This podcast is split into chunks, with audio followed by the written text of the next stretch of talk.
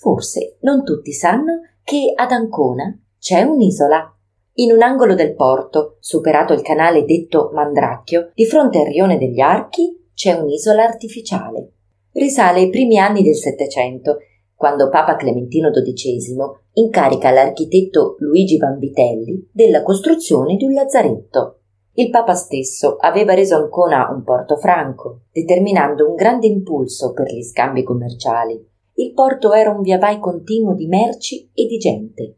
La necessità di un luogo che potesse avere una funzione sanitaria per le quarantene, isolato dal resto della città, come pure di uno spazio in cui stipare grandi quantità di merci, diventava urgente. Luigi Vanvitelli, a partire dal 1732, progetta la mole vanvitelliana. Sopra l'isola artificiale, l'architetto guida i lavori per un imponente lazzaretto si realizzano 22.000 metri quadrati capaci di ospitare fino a 2.000 persone. La maestosa struttura è pianta pentagonale, con gli spazi interni dedicati alle persone in quarantena, mentre quelli esterni per le merci.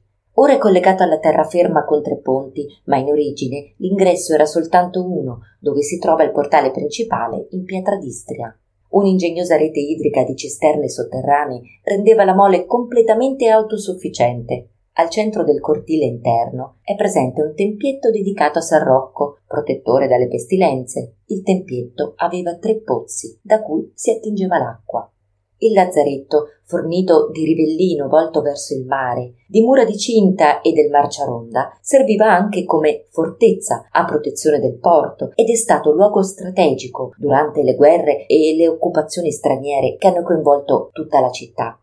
A partire dall'Ottocento la mole modifica spesso la propria destinazione d'uso, diventa ospedale militare, caserma, una raffineria di zucchero ed anche manifattura tabacchi. Oggi la mole vanvitelliana di Ancona è un vivace centro culturale che ospita spettacoli, mostre, rassegne cinematografiche, concerti. Alcune sale sono la sede del Museo Tattile Omero.